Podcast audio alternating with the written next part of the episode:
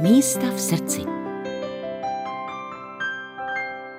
Samozřejmě, že je, ty to dobře víš sama, my si budeme týkat, že děláme hodně let, že když potřebuješ někam vypadnout, tak vypadneš. A já jich mám několik. Snaž nejoblíbenější je takový kostelík, který je u Studánky, která je kouzelná, je u Borovan, mezi Bernardicem a Borovanama, u Rozárky, tam si lehneš po ty lípy a říkáš si, a teď mi může být všechno jedno. Teď tady potřebuji chvíli být.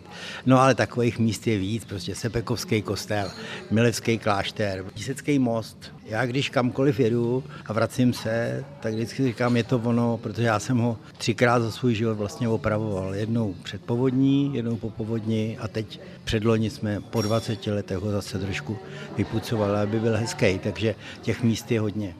Když jsi mluvil o kouzelné studánce, tak splnila ti nějaká přání, nebo čím je kouzelná? Kouzelná je tím, že vždycky, když tam přijedu, tak udělám to, co se má, to znamená, že si tam umyju oči, protože ona je kouzelná na oči. Tam je pověst, že vlastně tam chodila dívenka, který vojáci naházeli písek do očí a ona oslepla a jednou šla zase okolo a ozval se hlas, jestli ví, kde jsem.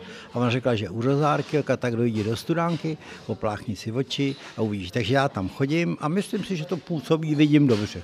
Jirko, Písek je nádherné královské město, Fráňa Šrámek, měsíc nad řekou. Máš nějaká místa, třeba konkrétně v Písku, kam chodíš čerpat energii? No, na most. Když si člověk řekne, co všechno tam prošlo, co se tady odehrálo, jak ten král tady to stavěl, který musel mít tolik peněz, to bylo neuvěřitelný, ale někdo o mě řekl, že znám každý šutr na něm. Ono je to skoro pravda, protože my, když jsme to potom po povodní dávali dohromady, tak my jsme si i z fotografií dávali dohromady, jak ty kameny vypadaly a jak byly seřazený. Takže most a teďko tam mám ještě jedno místo, kam chodím když teda jdu okolo a tam je socha, kterou dělal Ivan Tlášek. Ivan nám umřel že jo, před asi dvouma měsícema, takže vždycky jdu k Antonínu Paduánskému a kouknu na ten jeho monogram a Zaspomínám na něj v dobrým. Je to nostalgie, ale takovýhle lidi se prostě nerodějí. On byl naprosto výjimečný chlap. Přesto, když jezdíš po Písecku a Milevsku, tak já vím, že jezdíš i do jiných míst, protože byť si důchodového věku a není to tedy na tobě příliš znát, tak přesto vyrážíš pořád do nějakého památkářského terénu, je to tak?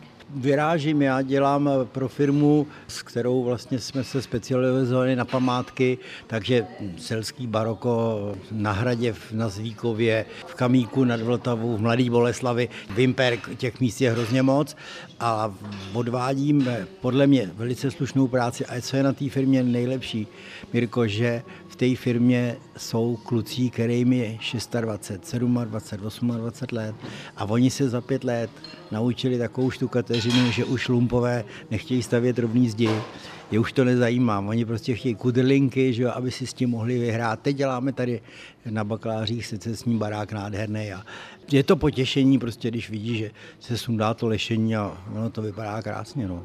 Každopádně my jsme si povídali také o tom, že ty jsi sportovec tělem a duší, takže i při sportu člověk objeví zajímavá místa. Tak prozrazuj. No sportovec, já jsem sportovec takový, že rád chodím pěšky, miluju Šumavu, tam prostě, když se ženou vyrazíme na Šumavu, tak to jsou tři, čtyři dny, které jsou nádherný. Jezdím lyžovat do Francie, loni jsem nebyl, to je pravda, ale myslím si, že v tom březnu zase pojedu jako vždycky. A jinak já sportuju taky trošku pasivně, protože mám spoustu vnoučat, který všichni něco sportují, takže jezdím po zápasech, vozím sportovce sem a tam.